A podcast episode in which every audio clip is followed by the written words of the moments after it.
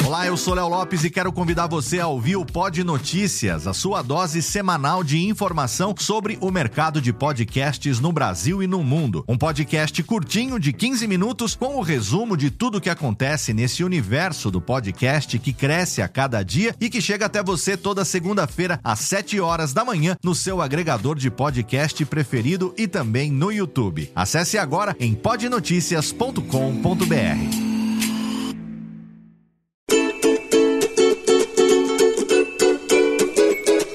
Voz Off, o podcast que conta as histórias de grandes nomes, do rádio, da TV, da publicidade. Grandes vozes que vão ficar para sempre em nossa memória. Apresentação: Antônio Viviane e Nicola Lauleta. Ouvintes do podcast Voz Off, estamos aqui com mais um episódio trazendo para você as grandes vozes do rádio, da TV, da publicidade eu, diretamente aqui de Barueri, Nicola Lauleta, lá na Vila Mariana. Tudo bom, Nicola? Tudo bem, Antônio Viviane? Estamos aqui para mais um Voz Off sensacional. E nosso, nosso convidado está por aí, que mora perto de você aí. Vamos chamá-lo aqui, um tostãozinho da voz de Tavinho Sesc. Tudo bom, Tavinho? Ô, oh, Viviane, ô, oh, Nicola, que bom conversar com vocês e poder botar um tostãozinho da voz aqui também, né?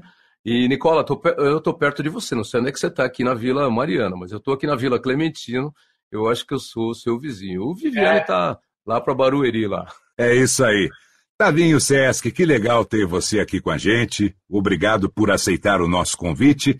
E vamos contar um pouquinho da sua história, né? Você chegou a horinha do trabalho, depois a gente vai falar, né, o que, que você está fazendo atualmente. Vamos pegar lá do início, porque eu sei que você é daquele celeiro enorme de radialistas. Marília, quanta gente boa trouxe para o rádio, para a TV.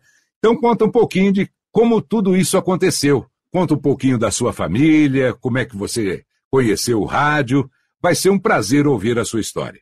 É, a minha história começa cedinho, né? Eu acompanhava meu pai praticamente em tudo, desde cedo.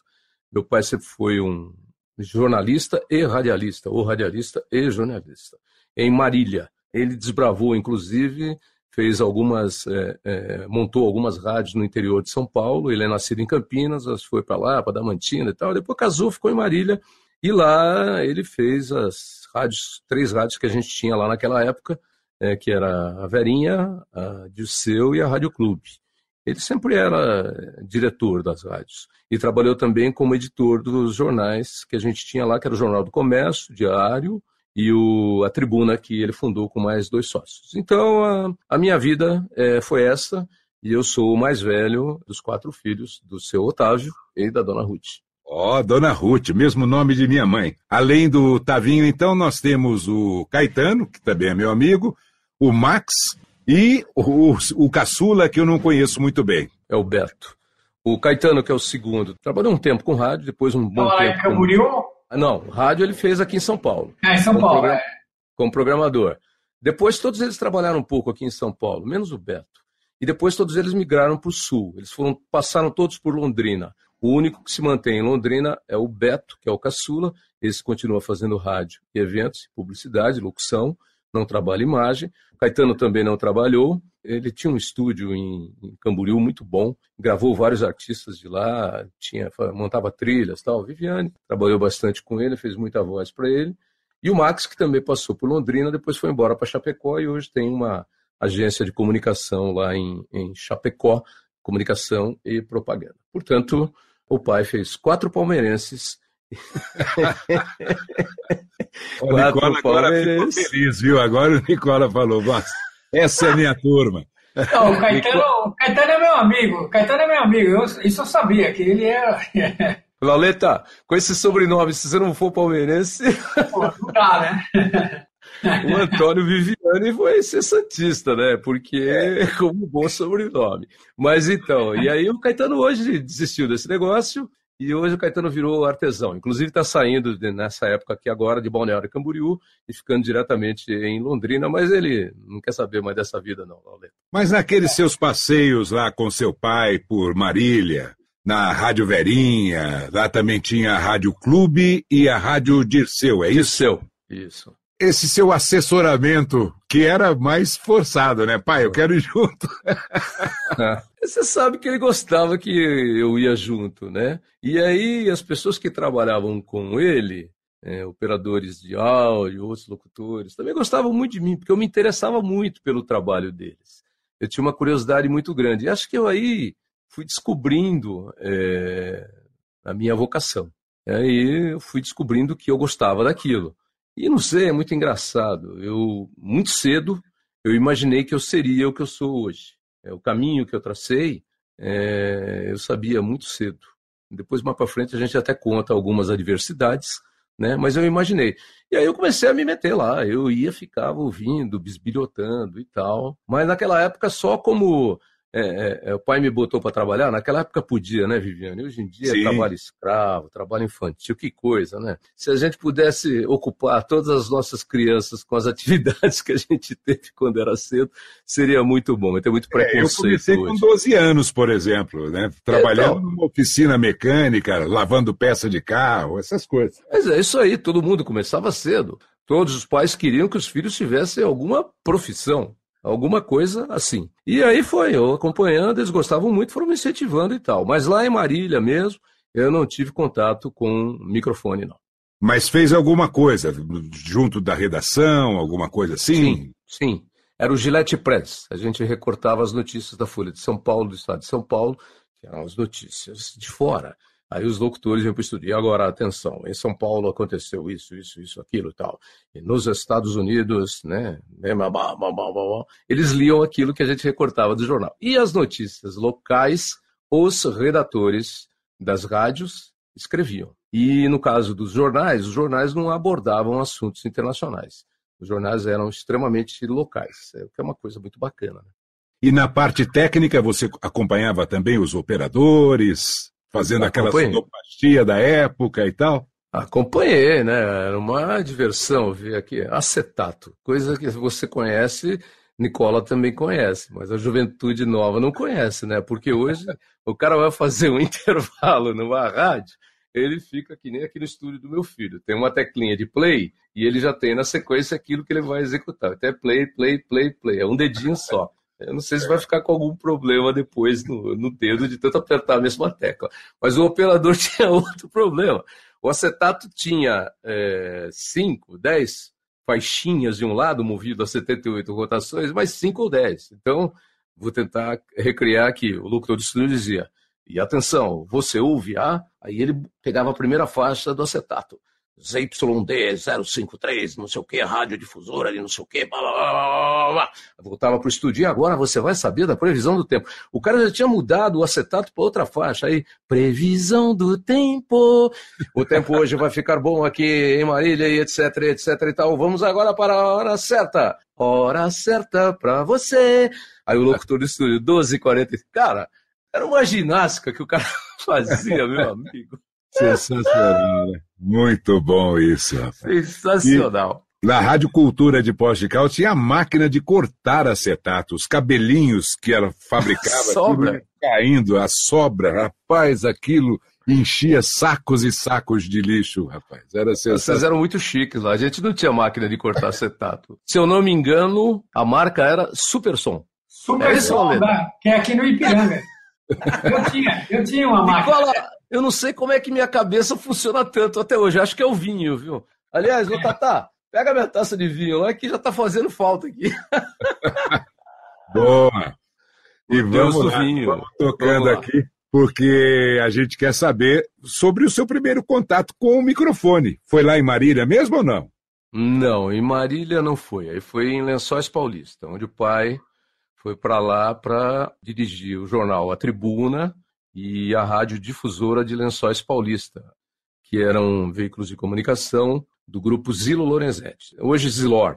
É, Zilo Lorenzetti, tradicional aí é, em produção naquela época de açúcar e álcool, né, hoje açúcar, álcool e etanol, um dos grandes grupos aí de São Paulo, e eles tinham essa área de comunicação. E aí o pai foi lá é, para dirigir isso aí, e foi muito engraçado. Foi o meu começo, na verdade eu já tinha descoberto que eu gostava daquele negócio. E aí, eu tinha um professor de português, que era o professor Célio Pinheiro, que gostava muito de mim. E era muito amigo da, da família. E toda vez que tinha alguma coisa para ler na classe, ele falava assim: lê você, Otávio. Naquela época não era Tavinho. Otávio, lê você. E aí eu lia, e aí ele falava: cara, você tem uma voz muito bonita, tem uma interpretação muito bonita. Por que você não pede uma chance pro seu pai? Eu falei: é, tá bom. Aí um dia eu falei, pai, ó, o professor Célio Pinheiro falou que eu tenho uma voz bonita e uma boa interpretação. Dá uma chance para mim. Ele falou, ué, vambora. Vamos ver se você vai para frente aí. E aí foi. Aí foi muito legal. Você tinha já quantos anos nessa época, Tavi? 15. E aí é, ficou por... lá em Lençóis Paulista até quando? 17 e meio. Porque com 17 e meio eu vim para São Paulo, menor de idade, ainda fazer faculdade de comunicação e jornalismo na FIAM. E lá fiquei. Mas a passagem pela Rádio Difusora e o tempo em Lençóis Paulista, que foi pequeno, foi muito é, produtivo, foi muito legal. Porque é, pô, eu era um jovem, né? Super jovem. Então eu tinha ideias audaciosas, né? Então, eu, naquela época lá, eu fiz tudo.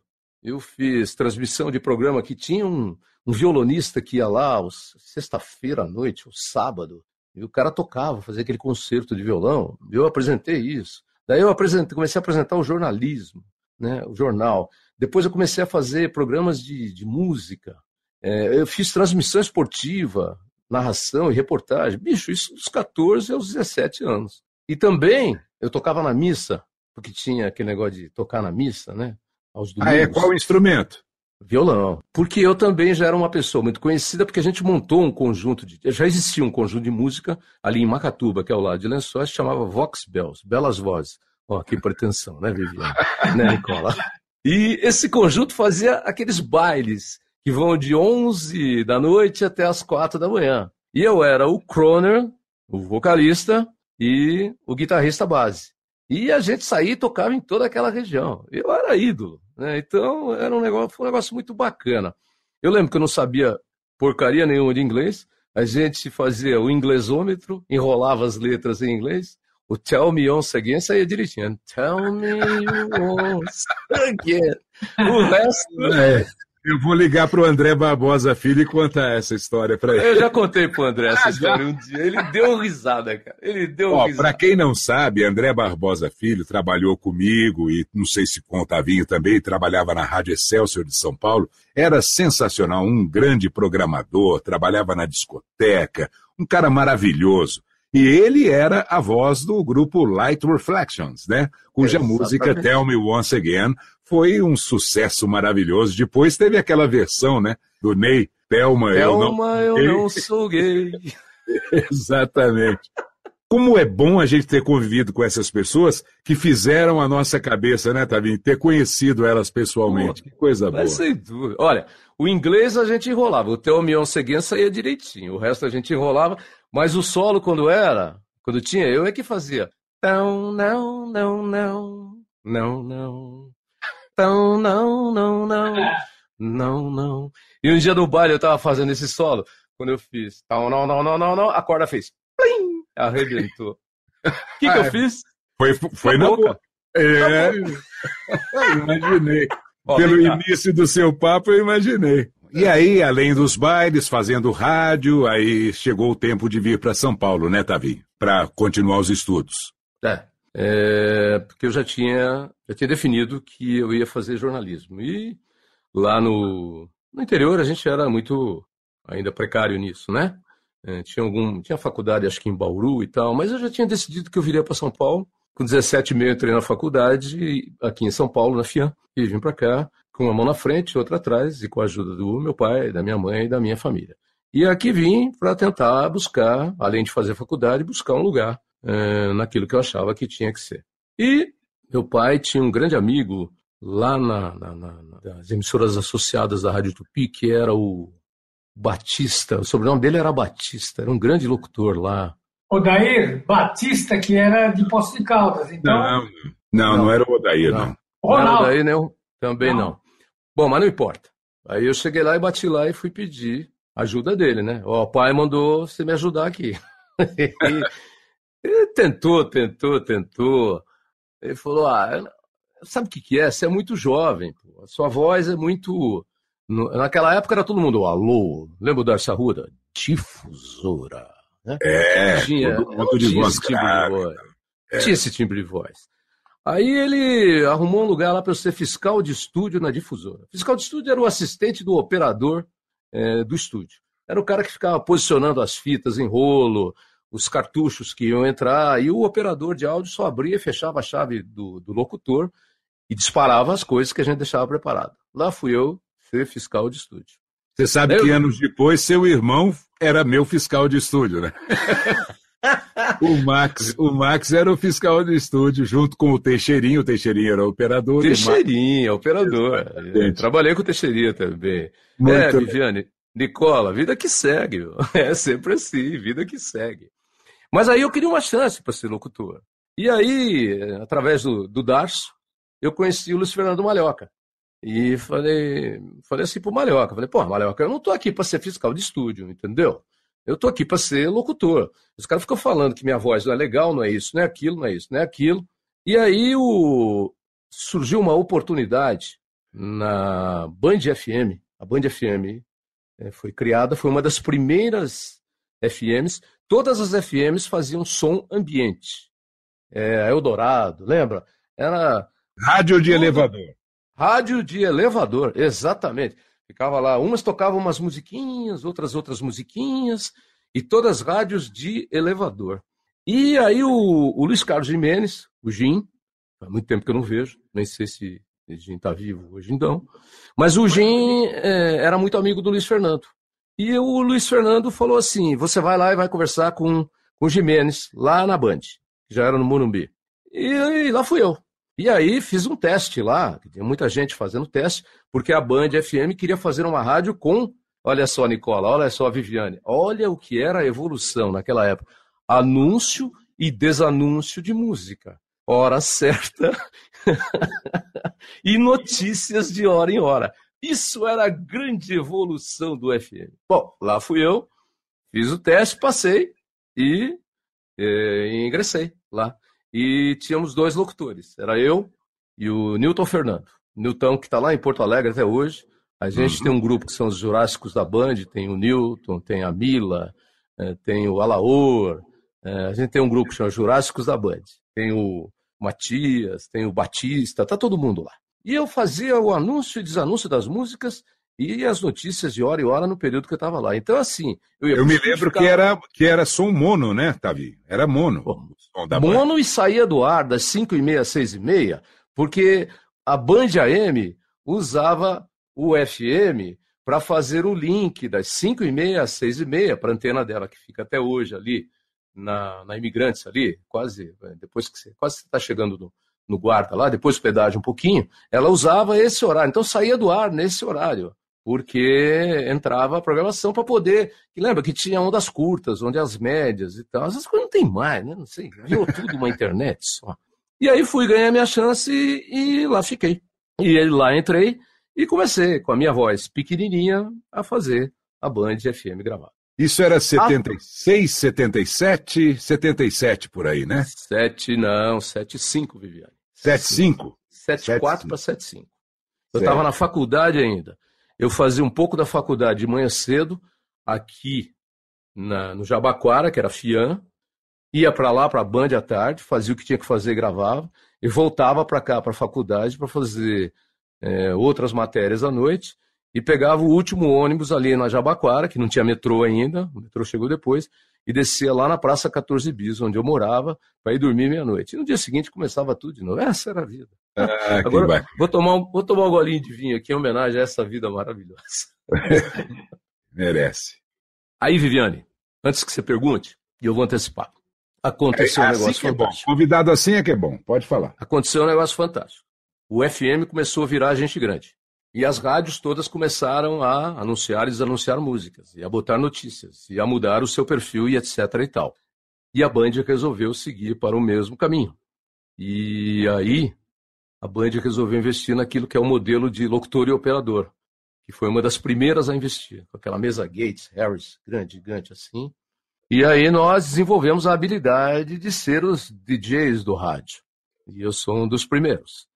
E aí foi o grande crescimento. Foi um negócio fantástico.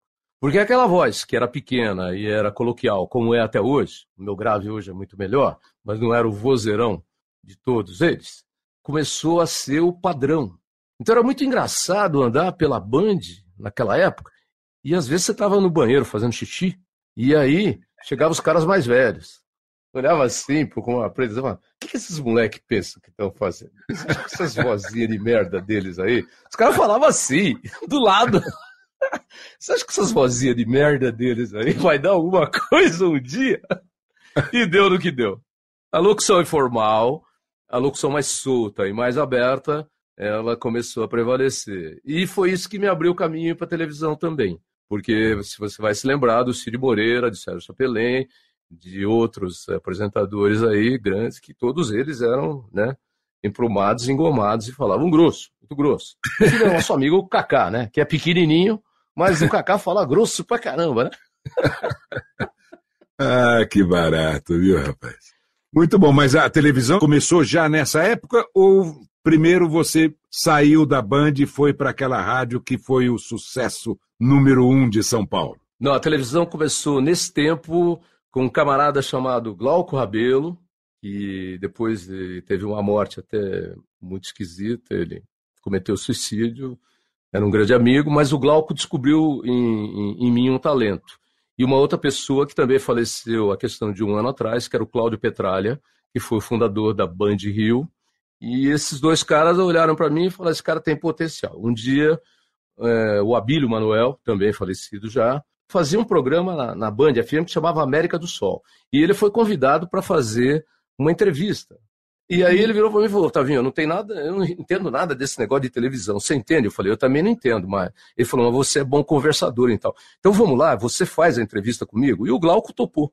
E eu fui lá, fiz a entrevista eles acharam muito legal. E aí me botaram para apresentar o Balanço, que era um telejornal infanto-juvenil, que ia ao ar às quatro e meia da tarde. Que a gente pegava material do consulado americano, do consulado israelense, do consulado canadense, como você tem hoje Smithsonian, Discovery e outros canais, e a gente aproveitava esse material porque eles disponibilizavam isso gratuitamente. E eu era o, o apresentador. E foi aí que eu comecei. Daí eu fui saltando para a apresentação de telejornais na Band, é, nunca fiz variedade, sempre telejornal, e esse foi o, o meu caminho dentro da Band. Esse foi nessa primeira etapa que foi de 75 a 82. Hoje eu estava com uma menina no carro que me leva até o estacionamento e ela estava tocando Bob Marley. Né? Is this love, is this love, is this love, oh that I'm feeling. E aí o motorista que me leva até o estacionamento, que fica separado da banda, falou, pô, é muito legal ouvir Bob Marley. Ela falou, pô, acho muito legal também. Aí eu estava sentado quietinho e falei, então, vocês sabem quem tocou Bob Marley pela primeira vez no Brasil? Fui eu. Ela olhou para mim e falou, nossa, ah, que legal.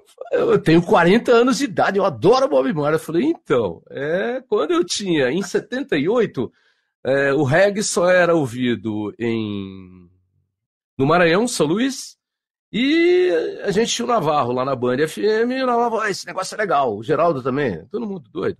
Vamos tocar essa porcaria, vamos, traz lá. E as bolachas eram todas importadas, tudo vinil americano, não tinha depois teve o Montreux Jazz Festival, eu estava contando para ela. Aí o Peter Tosh veio tocar aqui, é, enfim. Aí ela falou: Nossa, quero ver essa história um dia. Eu falei: Então você se prepara, porque senta que lá vem história. Mas além dessa história, por isso que o que eu estou achando estranho é que teve uma rádio que foi inaugurada no dia 25 de janeiro de 1980 em São Paulo, e eu achava que você já estava Cidade lá na inauguração. Cidade. Então, você estava na inauguração? Não. Eu fui ah. convidado, fui convidado para fazer parte do primeiro time da Rádio Cidade. Que tinha aquela menina locutora, tinha o, o Paulinho Leite, tinha o Serginho Leite já falecido, tinha Rony Magrini, Rony Magrini, etc. Eu fui convidado para fazer parte desse time. E aí, não cheguei num acordo. Não, então, é, até aquela época, eu estava muito envolvido com a produção que a gente tinha na Band, o trabalho que a gente tinha na Band, era que, de fazer um trabalho coach, cultural, era muito inteligente. E achei um negócio muito, muito popular, né?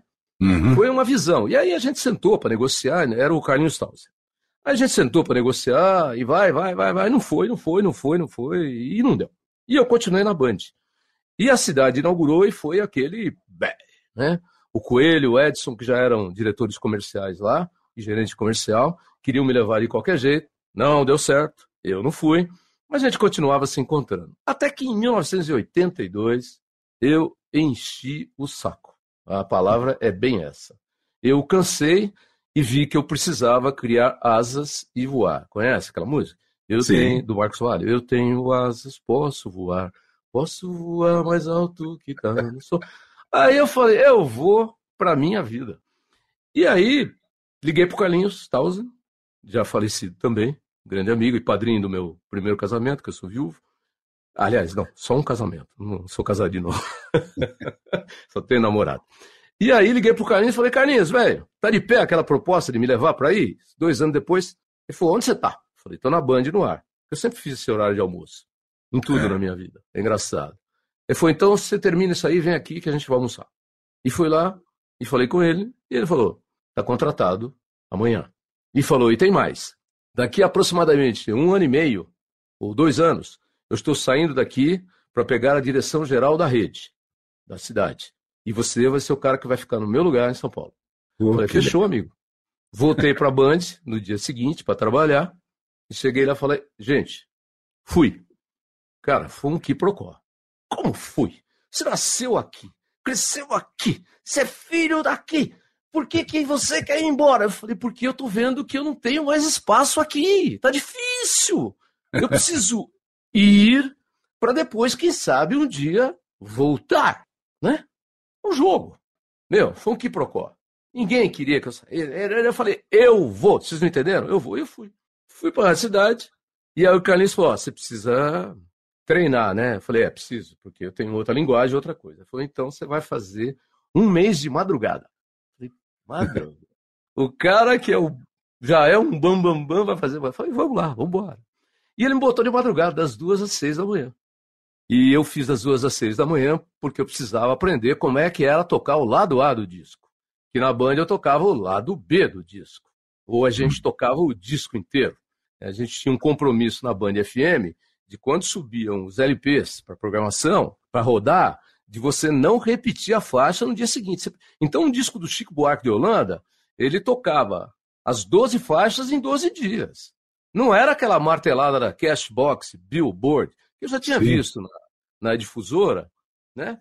E, e é aí... o top 40, é o top 40, né? Que, do, do, do, americano, né? É, mas não era isso. Ou a top 100. Eu botei na minha cabeça que é o seguinte: eu quero aprender como é que é o lado A do disco. Pronto, acabou. Aí fui. Cara, não tinha internet naquela época. O que eu tomei de porrada de ouvinte? Você está traindo a nossa ideologia. Parecia o Talibã, né? Você está traindo a nossa ideologia. Você, que era o nosso baluarte, nossa bandeira, você. Eu falei, eu quero que você se dane. Eu vou aprender como é que é o lado A do disco, porque eu preciso saber do lado A do disco. Eu sou um cara curioso, eu gosto de tudo que é novo, nunca fiz a mesma coisa na vida, vou fazer outra coisa nova. E lá fui eu, fiquei um mês lá, tocando Blitz, é, lá, aquelas coisas que tinham lá, Journey, o o New Rock. E gostei do negócio. E foi aí que eu mudei de Otávio Sesc Júnior, porque eu, na Band FM eu falava: Olá, gente, bom dia aqui, boa tarde. Aqui é Otávio Sesc Júnior. Lá não, lá eu virei o Tavinho Sesc. É o Tavinho, acabou. Cara, foi genial. E logo você foi para um horário diurno, né? Nobre, Fui para o horário nobre. Fui para tarde primeiro, que quem fazia tarde era o Beto Rivera, e o Beto saiu de férias. E como eu fui para lá, eu não sei, a história que rolou é que o Beto ficou enciumado, e aí foi chamado pelo Tutinha, que você sabe, Lauleta também sabe. Naquela época a gente era muito valorizado, que nem jogador de futebol. Hoje pega os locutores, o cara não vale nada. É, é, pô, a gente não, a gente tinha nome, a gente tinha insígnia, tinha tradição, tinha arrastava público, era fantástico. O Beto foi convidado para ir para a PAN e ele, zimpa, zarpou. E o Carlinhos falou, é, depois de um mês, o Talson é o seguinte: o horário da tarde é seu, velho. E lá fui eu pro horário da tarde. E arrebentei, graças a Deus. Né? Fiz o meu trabalho. Depois eu acabei passando por horário das 10 às 2 e aí acabei ficando como tradicional nesse horário. Nessa época eu fazia TV Globo, Bom Dia São Paulo, saía, saía de casa aqui às 3 horas da manhã, minha filha Laura chorava, eu entregava para minha esposa, para Marta, minha mulher, Marta ficava com ela e lá ia eu pela madrugada de São Paulo para assumir o Bom Dia São Paulo às quatro da manhã e depois, às dez da manhã, a Rádio Cidade. Conta umas histórias bacanas que aconteceram com você, tanto no Bom Dia São Paulo quanto na Rádio Cidade. Bom, é, é, eu vou começar por uma. Aquela promessa que o Tauser fez, que eu viria, iria ser o coordenador dois anos depois. Claro que não deu certo. Mudou a política da empresa, que era o Jornal do Brasil, e aí o, o Carlinhos não assumiu a direção geral, e aí mandaram para São Paulo o Eduardo. Como é que ele chamava? O Dudu. O Dudu que tinha um carro vermelho. Vermelho Sim. não, roxo, da cor daquele alho que a gente conhece aí, o alho. Bom, enfim. O Eduardo veio e ficou coordenador, mas a gente ficou bons amigos e tal. E aí, nessa época, eu tomei uma outra decisão, que foi o seguinte: bicho, esse negócio de ser diretor e de ser coordenador e CEO e qualquer. Eu tô com o saco cheio, não quero, vou cuidar da minha vida, com a minha voz e a minha imagem. Quero ser diretor de porra nenhuma. E lá fui eu. Depois do Eduardo saiu o Eduardo, aí veio o, o Luiz Fernando Balhoca, que assumiu, grande Balhoca, e o, o Malhoca fez da rádio uma rádio muito popular com Viva Menudo, né? Lembra dos Menudos? Exatamente, eu lembro. Aquele menino Rick Martin, quando chegou a primeira vez à rádio para dar uma entrevista, ele deitou no chão, no carpete e dormiu. ele era o mais novo, dormiu. É o Rick Martin de hoje. E aí o, o, o Luiz embarcou com a, a cidade na Menudo Mania e foi um grande sucesso. A rádio teve uma baita audiência, só que a fórmula esgotou, né? E aí, como toda receita, um dia cai de moda. E o menudo caiu de moda. Mas tem gente que lembra do menudo na rádio, até hoje eu encontro, às vezes, meninas, não, senhoras já, que se recordam, como nós, que se recordam do menudo na Rádio Cidade. E aí o menudo caiu, caiu, e eu lembro que o Nelson Batista chegou para mim, o Nelson era o diretor-geral do Sistema de Rádio Jornal do Brasil. E o Nelson chegou para mim com aquele óculos dele, aquele jeito carioca, magro. O Nelson era engraçado. Aí ele chegou e falou: E aí, meu irmão, você tá pronto para assumir esta porcaria aqui? Eu falei: é, Eu tô, como sempre tive. Por quê? É, porque acho que nós vamos botar você aqui. Porque esse negócio de menudo não tá dando, não. Falei, então tá bom. A primeira coisa que eu vou fazer é tirar o menudo, tá legal? Ele falou, você faça o que você quiser, que vai ser sua responsabilidade. Eu falei, sempre é minha responsabilidade, ô Nelson. Não vem com essa, não. E assumi. E aí foi um, uma transposição assim, onde a minha cabeça não estava muito boa para ser diretor.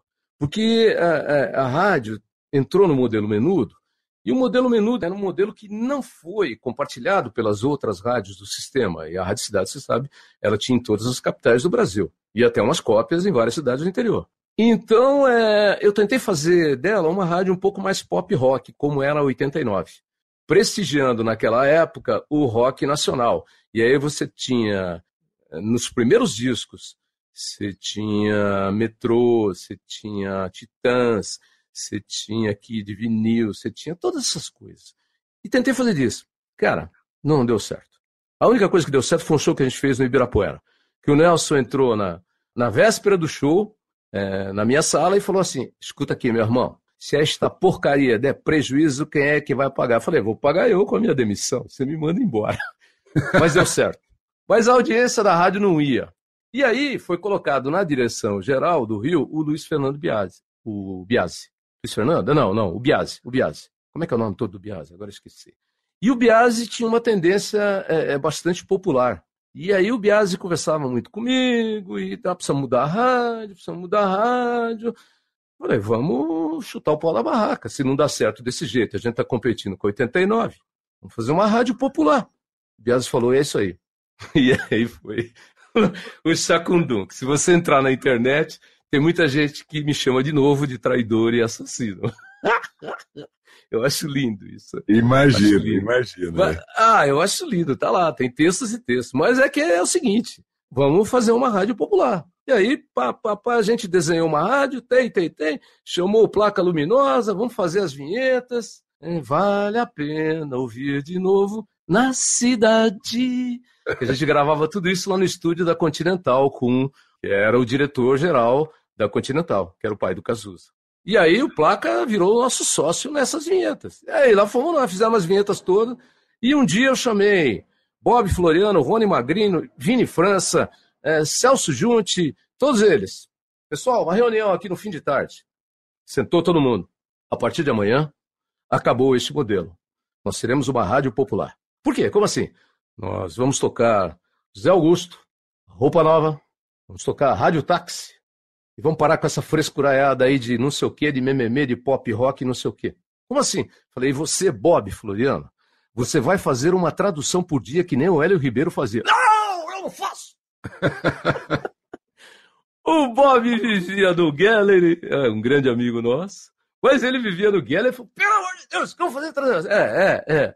Total eclipse of heart. É um eclipse total no seu coração. Ah, Mas vira o Bob. O é. Rony foi o único cara que falou, vambora. O Celso também falou, vambora. O Vini ficou assim, duvidoso. O Bob pulou para fora, falou: quem quer fica, quem não quer fica. As novas vinhetas entram no ar à meia-noite. O modelo da rádio é esse, pé, pé, pé, pé, pé, e vai. E aí eu me lembro de uma história que o Vini França falou para mim: eu duvido que esse modelo vai dar certo. Eu falei: ô Vini, vai dar certo, pô. Vai dar certo. Nós estamos no mato sem cachorro. Ou então a gente vai ser todo mundo despedido. Eu estou cuidando, na verdade, da vida de vocês e da minha. É um projeto arrojado, mas é o seguinte: que, quem quer ouvir James Taylor, ACDC ou qualquer outra coisa, ouve aí no TDK do seu carro, né? Era TDK naquela época, no TIA. TK, é TKR. TKR. TKR. ouve aí nessa porcaria. Aqui nós vamos tocar o que o povo quer. Por quê?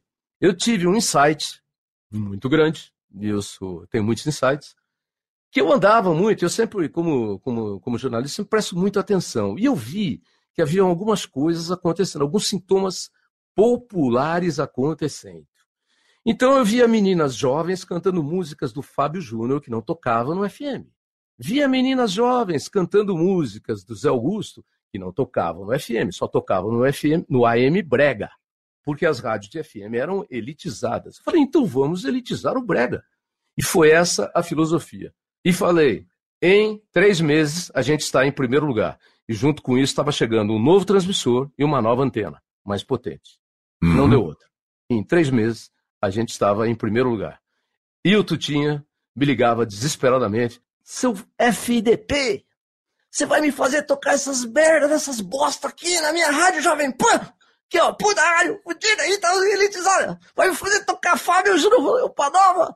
Falei, Tutinha, você vai tocar. Se quiser chegar perto. Vai tocar, tia. Foi muito legal, muito legal, porque ele tentou me levar para lá várias vezes também, e aí não, não, conseguiu. É um grande amigo até hoje, faz tempo que eu não vejo. Mas foi assim a história. E aí a gente foi para primeiro lugar por muitos anos, com audiência em torno de 40% a 50%. É, sabe o que é isso? 40% Nossa. a 50% das rádios de FM em São Paulo estavam e com um faturamento naquela época de meio milhão de dólares. Que o, o Edson e o Coelho dá, olhavam para o lado e davam risada. Né? o, Coelho é uma figura. Coelho é uma figura. certo. Não, Bom, eu nunca gostei de fazer a mesma coisa. E aí, nessa época, você já saiu da Globo ou continuou lá? Eu estava na Globo até 89. Mentira, mentira, mentira minha. E... Não, peraí, vou tentar atualizar para você. Depois eu sofri umas pressões para deixar a Rádio Cidade e para assumir a 89. E aí, em 89, eu fui para 89. E aí eu briguei muito porque eu queria ficar, na verdade, com as duas rádios. E aí a direção achava que não, que não, que não, e não sei o quê. Então, as coisas de empresa, não tem nada a ver com isso. Chegou um dia que também eu voltei de uma reunião no Jornal do Brasil, no Rio de Janeiro.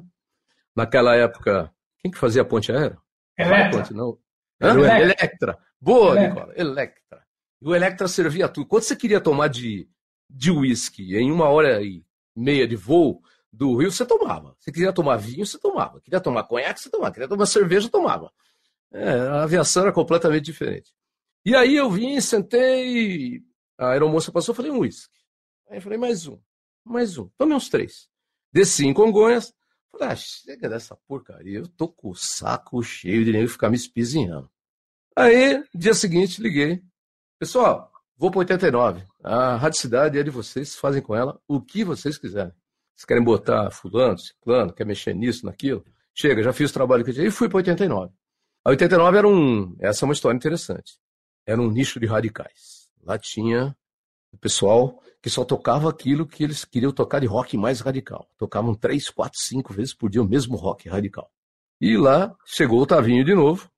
Ó, se precisam parar com esse negócio aqui, que isso aqui não vai dar. Aí tentando uma rádio que era lá, 15 lugar. Ó, a preservada dos roqueiros. Ó.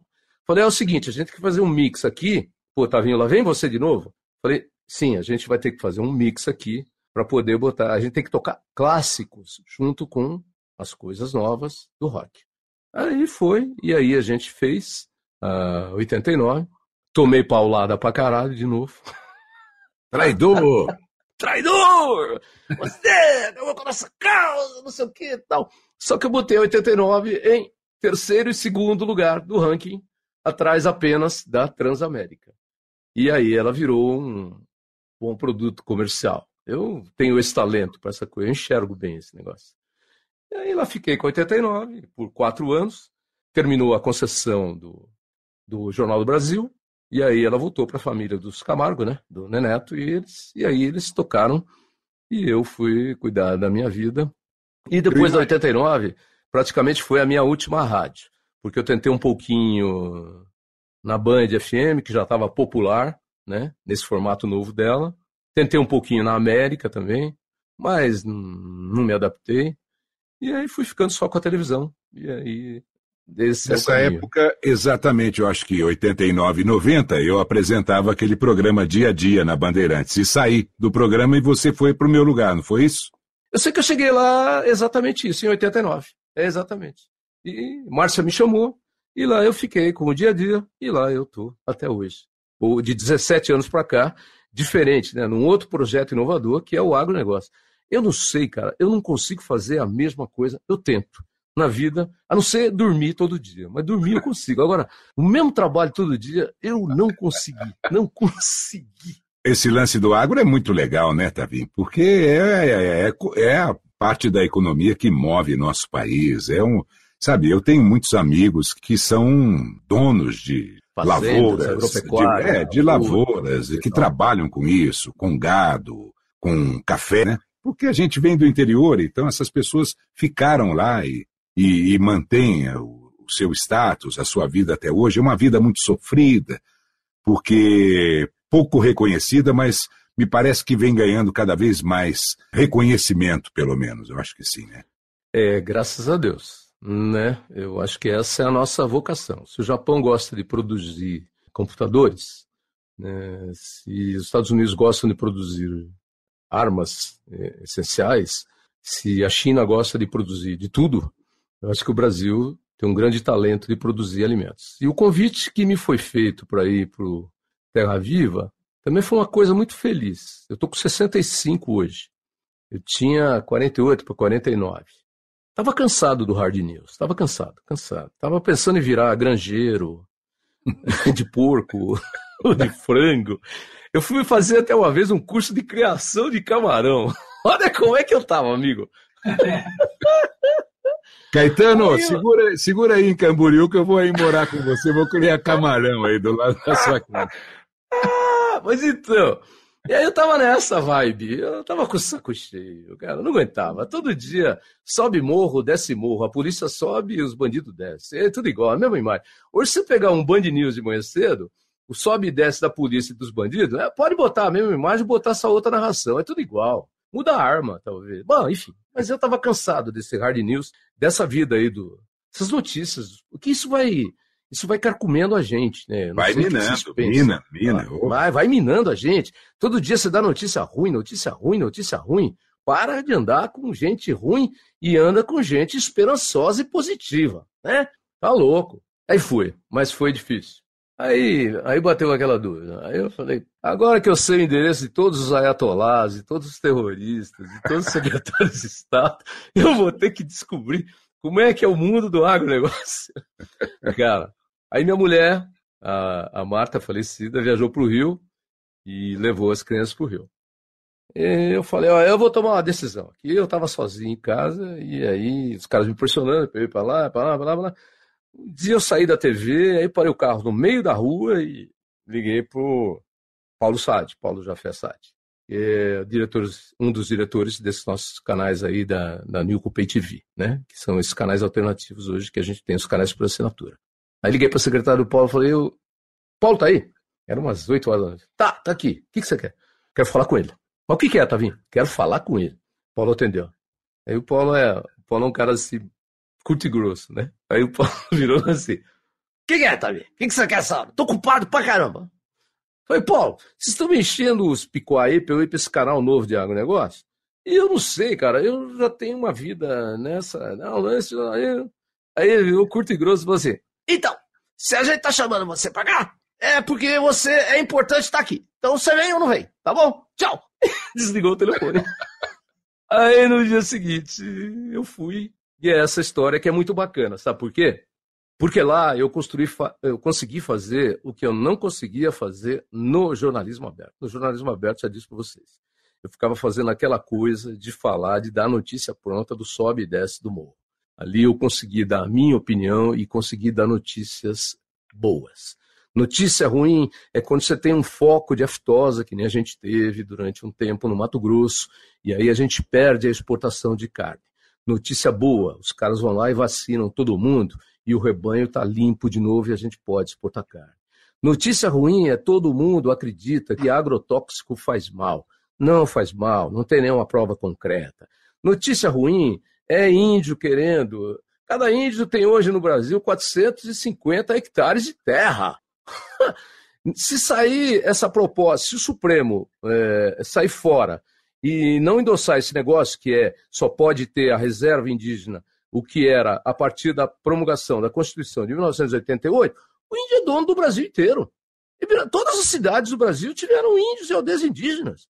O Ibirapuera é um nome indígena. Vamos para São Paulo? O pátio do colégio, onde os jesuítas começaram São Paulo, é era uma aldeia indígena. É, Itaquera é uma aldeia indígena. Pega lá em Chapecó, onde o Max está, todas as cidades em torno, Xanxerê, Chapecó, Xan não sei o quê, é tudo nome indígena. Então tem que ter um marco demarcatório. Né? É. Então, é, aí a gente briga por essas coisas. O sujeito que produz um queijo diferenciado, um queijo de qualidade, aqui no Brasil, a lei diz que ele tem que produzir o queijo diferenciado a partir de leite pasteurizado. Katsu, vamos lá. Leite pasteurizado vai fazer queijo tudo igual. Você concorda comigo? Sim. Se ele quer fazer um leite diferenciado, a vaquinha dele tem que comer o capim daquela região dele, que algumas regiões, por exemplo, Minas Gerais já tem quatro, cinco demarcações de terras, alguns e a gente trabalha por isso. Então ela tem que comer aquele capim, porque o queijo vai ter o gosto daquele capim. E aí tem que facilitar a vida do cara para ele poder botar esse queijo no Brasil inteiro, para movimentar a economia, para a gente ter denominação de origem controlada, DOC, que nem você tem na Alemanha, na França, na Itália. Por que, é que a gente não tem isso? É, então, os certificados gente... de qualidade, né? Que vão destacar aquele produto e fazê-lo ser conhecido nacionalmente e, quiçá, internacionalmente. Quiçá não, Viviane, internacionalmente. Nós temos queijos regionais aí de qualidade, diferenciados, premiados internacionalmente. Então, esse é o trabalho da gente. Aí, as coisas vão acontecendo. É, o Brasil, hoje, é, exporta é, do, no agronegócio 40% da balança comercial brasileira, até mais, até se você analisar, é do agronegócio. É, com a crise da pandemia, o agronegócio foi o único setor que não retrocedeu e deixou de, de produzir. Você sabe que você tem amigos nesse setor e a gente noticia. Aí os caras, quando veem o peixe engordando, vão lá e querem, opa, vamos taxar, a exportação está muito barata, a exportação, vamos taxar XYZ.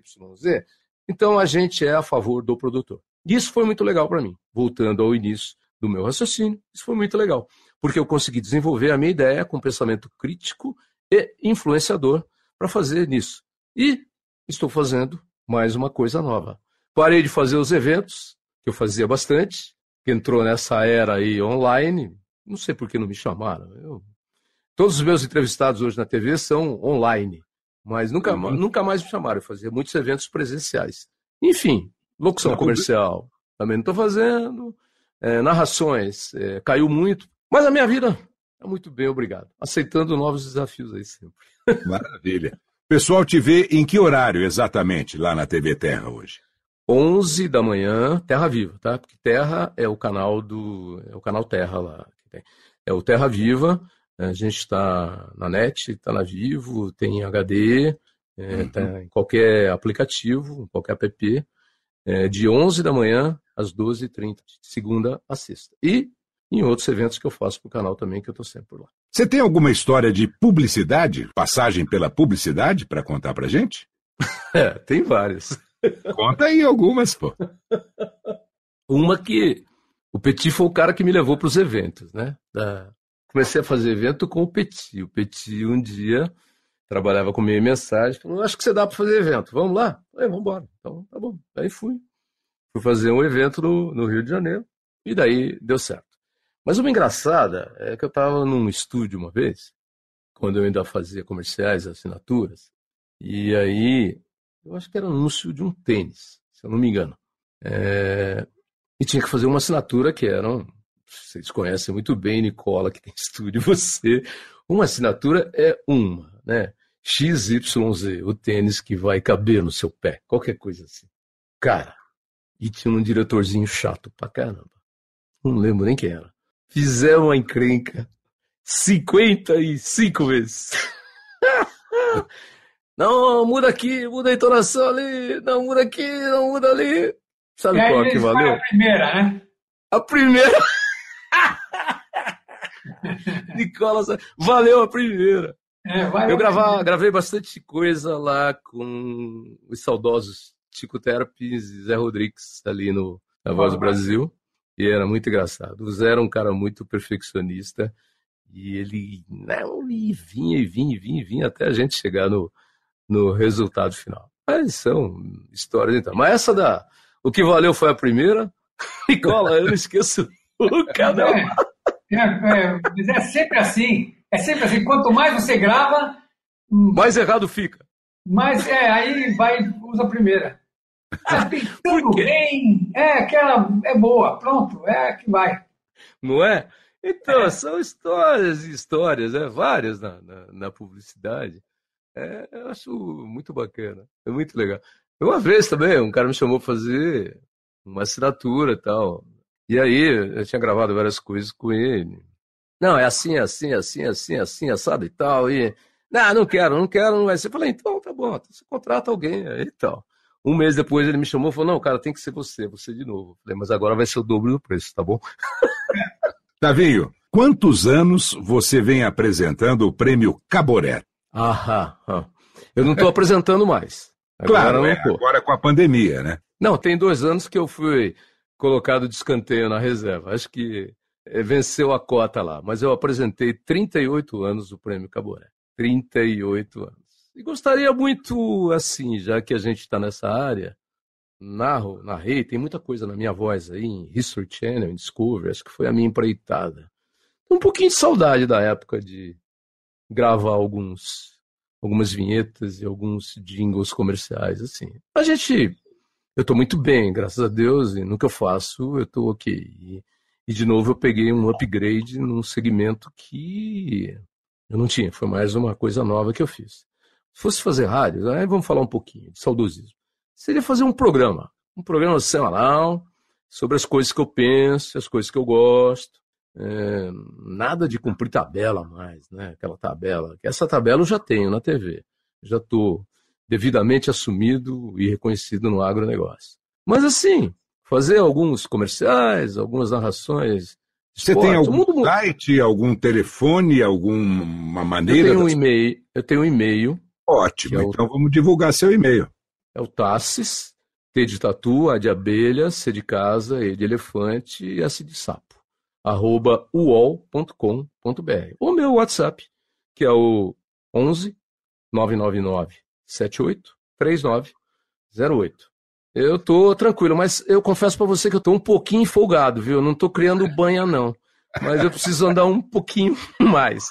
O calo da voz tá bom aqui, mas eu tô precisando rodar um pouquinho mais, porque a minha namorada que ligou outro dia falou: escuta, você tá triste hoje? Eu falei, não, não tô triste. É que a gente vai se aquietando um pouco na vida, né? E é, daquilo é. que a gente gosta, é, a gente gosta e a gente vai tocar até o fim. Você sabe disso, Nicola sabe disso. Todos aqueles que vão nos ouvir, estão nos ouvindo, sabem disso, né? Essa cachaça que se chama a comunicação seja na propaganda. A propaganda é um jeito errado, né, que o brasileiro adotou. Propaganda é falar mal de uma coisa e mentir, né? Goebbels, Goebbels mentiu e Goebbels fazia propaganda na Alemanha de Hitler. É a publicidade, né? É a publicidade. Mas a gente adotou o tal do nome da propaganda e aqui, como é Brasil, ficou bem-vindo.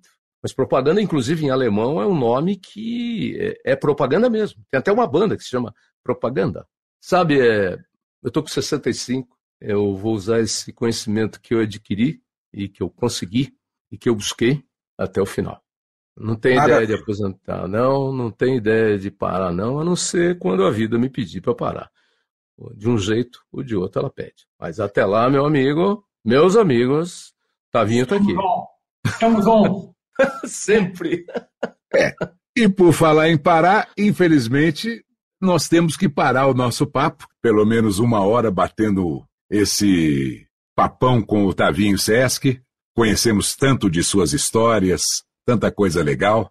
Queríamos só deixar aqui um espaço para que você se despeça de quem acompanhou esse nosso podcast e agradecer por ter aceito o nosso convite, Tavi. Imagina, foi um convite maravilhoso. Eu acho que isso é uma coisa muito importante. Talvez eu me alongue um pouquinho aqui, mas é rápido. A história um negócio muito bacana.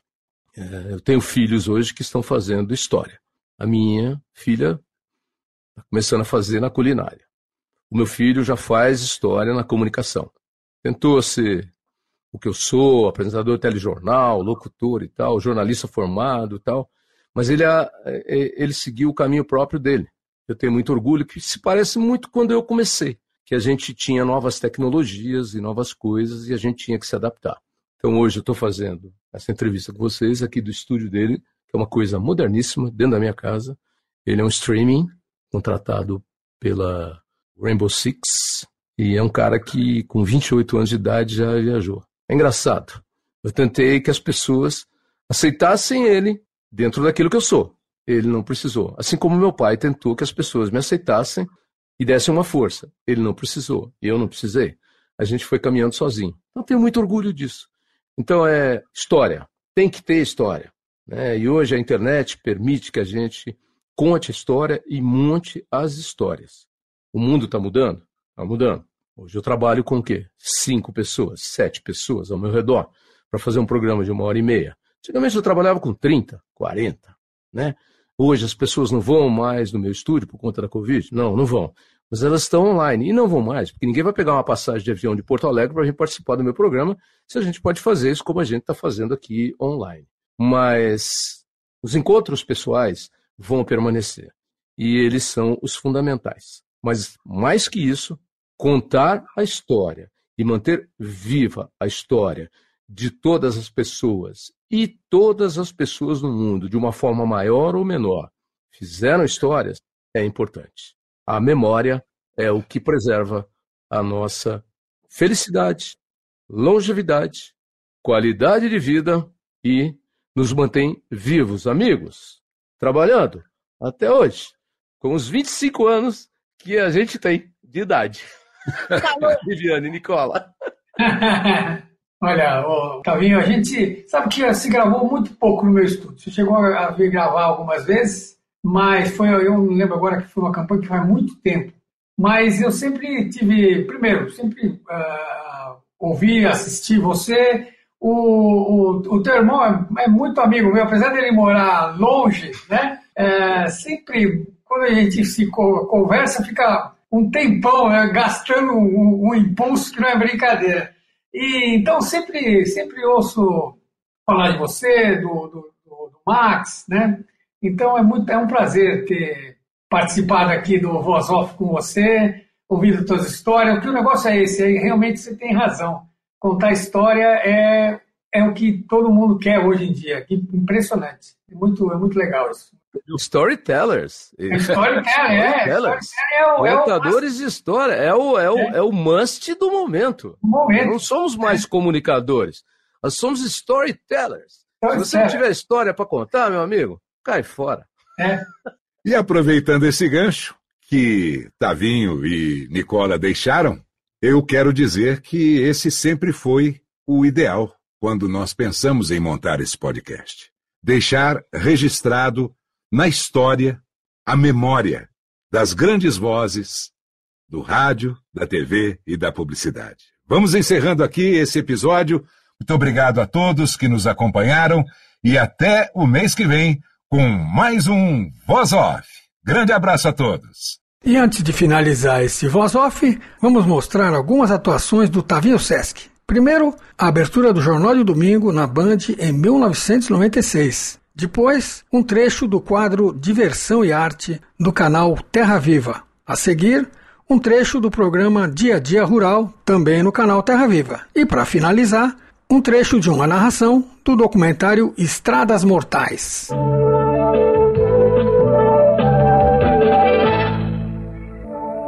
Boa noite. A Polícia Federal quer o homem do escândalo do Banco Nacional atrás das grades e não em prisão domiciliar. Deu Brasil, André Ribeiro ganhou a segunda prova da temporada 96 da Fórmula Indy. Livro que revela segredos e mistérios do regime militar de 64 vai ser lançado amanhã no Rio. A primeira entrevista de Frank Bruno, depois da derrota para Tyson. Os gols do domingo de futebol pelo Brasil e o quebra-pau dos gaúchos no Grenal de Porto Alegre o Leite Moça é bicampeão da Superliga de Vôlei Feminino. Festa dos irlandeses para São Patrício, santo da unanimidade católica. Festa também em São Paulo, na última noite do Carna Sampa. E a simplicidade lírica de um poeta bissexto de 87 anos de idade. Não foi por acaso que uma carta-bomba explodiu nas mãos de Leda Monteiro, ex-funcionária da OAB do Rio. Ela foi o alvo escolhido pelo grupo de militares que explodiu 32 bombas no país durante a ditadura. As revelações estão no livro A Direita Explosiva no Brasil, que será lançado amanhã no Rio. Bom, e hoje é sexta-feira, a gente sempre fecha o programa com música e hoje tem forró de primeira qualidade com o Azulinho e o Trio Amizade. Eita, nós. Gente, obrigado pela audiência, obrigado pela companhia. Eu sou Otávio Sesc Júnior, esse aqui é o Azulinho e o trio Amizade, que vieram aqui fazer o nosso Diversão e Arte, para que o nosso fim de semana também seja produtivo, que a gente descanse, mas que a gente também comemore, para recarregar as baterias para a semana que vem. Tá bom? Esse é o Terra Viva, o canal que planta e cria o futuro, e eu deixo vocês então com Afogando a Minha Dor. Segunda de volta, 11h30 da manhã. Vai no forró, compadre! Seguindo o dia a dia rural com o nosso assunto de primeira.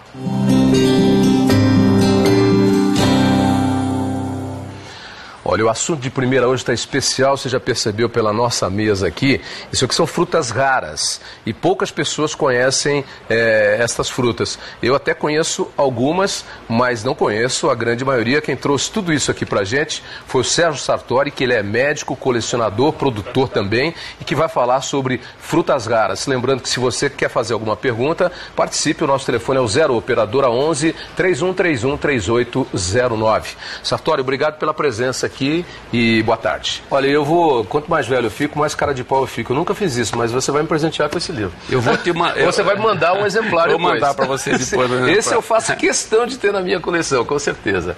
Sartori, muito obrigado pela presença aqui. Espero que você realmente eh, divulgue bastante pelo Brasil aí essas frutas, algumas nossas, porque esse é um assunto bastante gostoso e bastante interessante, né? E poucas pessoas conhecem e podem ter um momento de prazer, como a gente teve aqui, de apreciar o sabor de cada uma dessas frutas. Umas mais ácidas, outras mais doces, outras menos doces, umas mais suculentas, outras mais carnudas, enfim, mas todas elas maravilhosas e produzidas no Brasil. É, porque muita gente esquece, mas a gente é igual a tudo. A gente vai ficando mais velho e com o tempo a gente vai enferrujando também. né? Exatamente. É a oxidação. E os antioxidantes prorrogam, prorrogam a, a juventude e a qualidade de vida. E a fruta faz isso naturalmente. Exatamente. Muito obrigado, Sartori. Conversei Eu que- eu com o Sérgio. Sartori, médico e colecionador. Falamos aqui sobre frutas raras e o telefone e endereço eletrônico dele, que está aí na tela. Se você quiser mais informações, pode acessar o endereço eletrônico que está aí na tela do Sartori. Estes são caminhoneiros que ganham a vida perigosamente.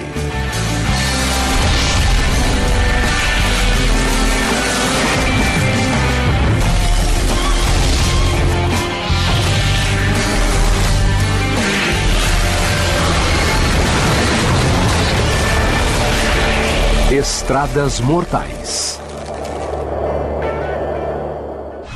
A temporada da Estrada de Gelo está terminando e logo não será possível viajar para o norte. No pátio da Carlisle, o caminhoneiro Jack Jesse vai entregar um carregamento de combustível. No início da temporada, Jack levou a primeira carga de combustível pelo gelo até Nuik. E agora vai levar a última. O aumento da temperatura deixa o gelo mais fino. E quando ele derreter, Noik City ficará isolada. A estrada logo será fechada, mas Jack não está só.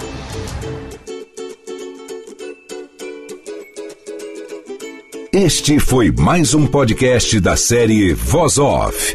Criação, produção e gravação: Antônio Viviane e Nicola Lauleta. Trilha musical Alexandre Monari. Gravado online em 2021.